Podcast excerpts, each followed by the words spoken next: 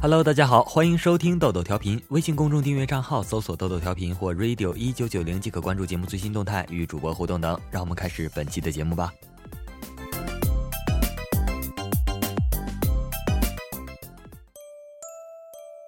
李冰是一个清瘦高个子的人，留着一头披肩长发，得意的在街上散步。一中年男子一直跟在其后，上下端详，然后对他说。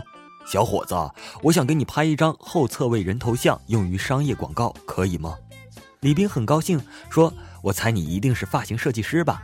中年人说：“你猜错了，我是卖拖把的。”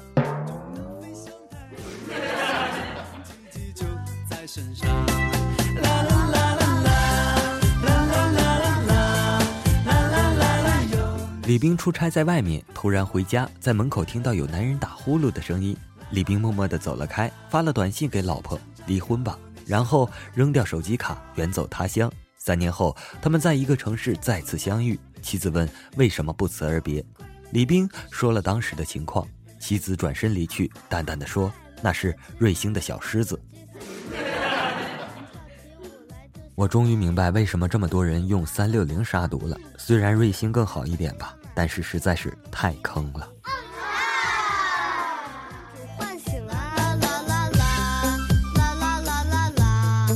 一女子从南广场回家，碰见一大爷，说自己不记得路了，想借他的手机给家人打个电话，让家人接。二话不说，该女子就帮老人打了电话。可大爷拿起电话，第一句就是：“李冰，我是你爷爷，这个电话你记一下，这是我帮你选的女朋友。”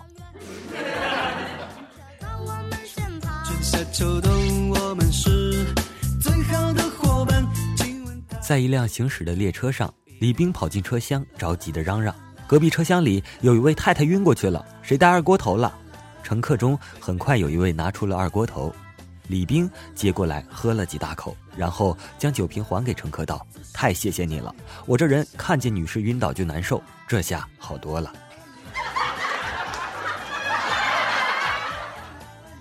你相伴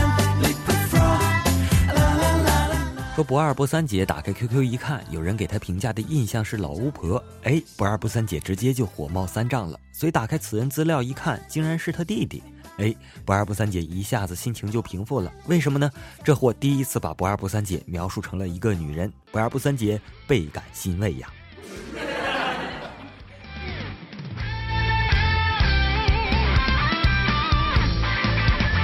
话说清晨，李冰在雾霾中摸索出门，朦胧中看到路旁有一老者独坐桌旁，肩披白褂，桌上摆了一个小圆筒，里面都是签儿。李冰就上前拿起圆筒晃了半天，抽出一根递到前去说：“老先生，人生如雾，何处是路？给解一卦吧。”老头说：“我就卖个早点，你晃悠我筷子干啥？”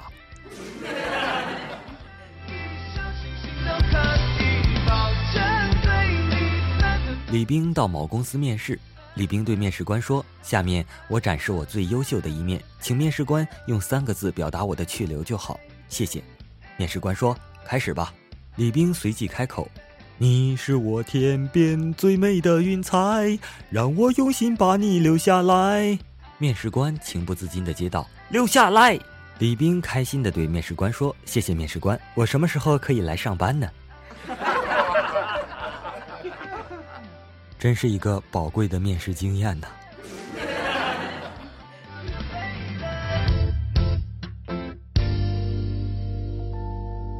看见公园的老榕树上用刀刻着那句熟悉的“永不分开”，李冰转向妻子：“老婆，你还记得这个吗？”妻子面带微笑：“当然记得，当年你刻下的。”李冰难抑心中甜蜜，这么多年了，我们果真没有分开呀。妻子低下头，思绪仿佛也回到了多年前。是啊，当时知道你连出门约会都带着刀，谁他妈敢分呢？豆豆同学仿佛又学到了些什么。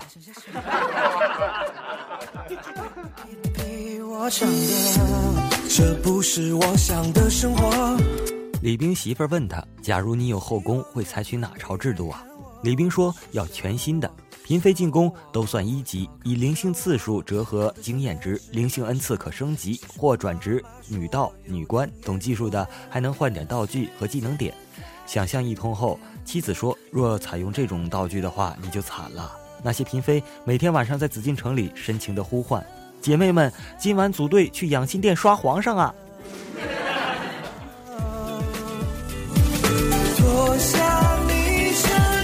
话说李兵打牌回家，就在昨晚。李兵打牌回家输了五十块钱，老婆一顿数落。正巧小舅子老婆也在，就劝他说：“姐夫，别郁闷了，我姐说几句也不算过分。前几天听说有人因为打牌就输了十块钱，他老婆都没让他回家，大冷天的在楼道里坐了一宿。”李兵听完当时就急了，说道：“那个也是我。”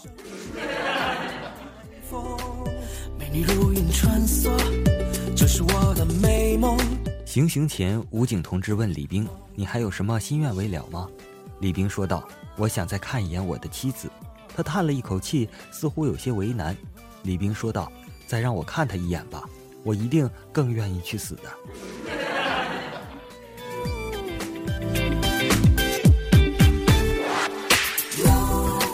李兵一边喝酒一边哭。孙伟关心地问他怎么了。李兵说道。女朋友跟我分手了，我们一起七年了，房子我也买了，车我也买了，真想不通她为什么还要离开我。孙伟对李冰说道：“搞一个浪漫的求婚呢。”李冰奇怪的看了孙伟一眼：“求婚？我他妹的有老婆！我说的是我女朋友。”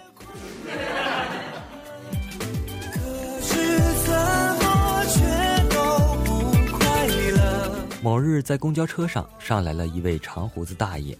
李冰立刻起来给大爷让座，大爷说道：“谢谢你，小兄弟。”李冰笑着对大爷说：“大爷，我有那么老吗？”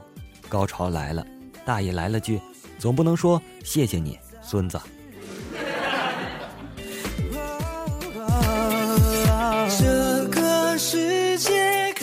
没当成兵一直是李冰最大的遗憾，原因是体检时医生说裤子脱了，李兵就脱了，让蹦两下，李兵也蹦了。最后，医生拨了拨他的鸡鸡，说转一圈。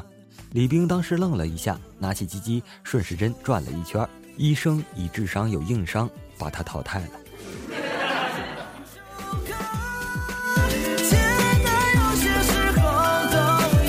李兵新婚次日一大早，新娘痛苦地从洞房走出，一手扶着墙，一手捂着下身，大骂道：“骗子，真是个骗子！”结婚前说有三十年的积蓄，我还以为是钱呢。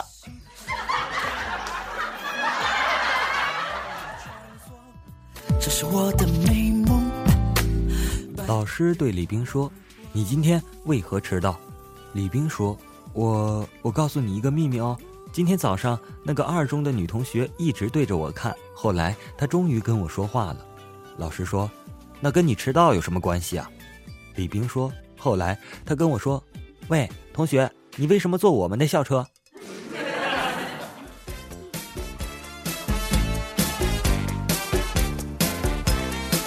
一妹子去公园相亲，担心李兵长得丑，我就说道：“不是教过你视线转移法吗？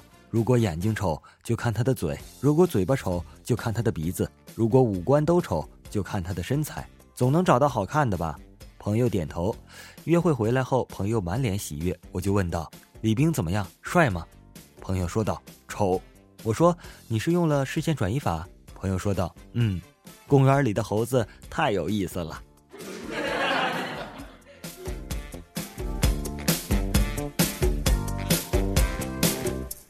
说不二不三姐家在农村，有个哥哥比他大五岁。有次哥哥去上厕所没带纸，，so 让不二不三姐去送纸。不二不三姐屁颠屁颠的跑到厕所门口，心想。我是个女孩子，进去不太合适，就找了根竹竿，想把纸递进去，结果用力过猛，把他哥给捅茅坑里去了。现在知道为什么不二不三姐是天下第一剩女了吧？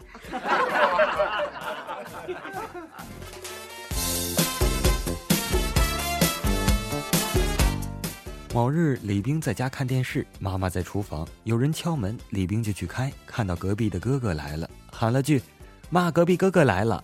妈妈冲出来扇了李冰个大嘴巴子，说道：“哥哥来就来了呗，你个死孩子，还学会骂人了！”李冰那个哭啊！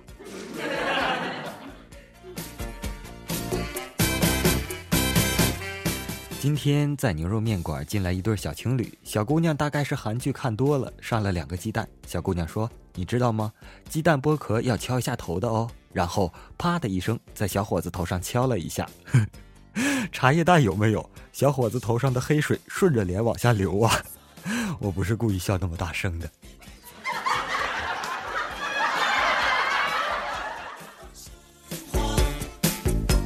说公司新来了个极品女公关哈。副总对其总是喜爱有加。某日拿了一万块钱让其陪某高官打麻将，反复交代一定要让人家玩好，意思就是尽快输掉。孰料一小时后，兴高采烈地回来说道：“我赢了近三万块钱呢！”副总脸都绿了，无奈只能让懂得人情世故的厅面经理去照料。半小时后，厅面经理哭丧着脸回来，手里又多了一万块钱。副总暴怒，挽起胳膊亲自上阵。结果到下班，副总把那伙人最后的四千块钱也赢了过来。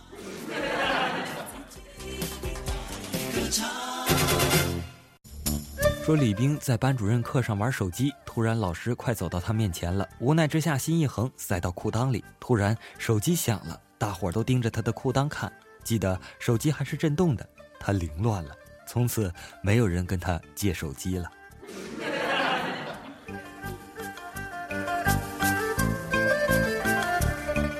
好了，本期的豆豆调频就播送到这里了。微信公众订阅账号搜索“豆豆调频”或 “radio 一九九零”即可关注节目最新动态，与主播互动呢。我们下期再见，拜拜。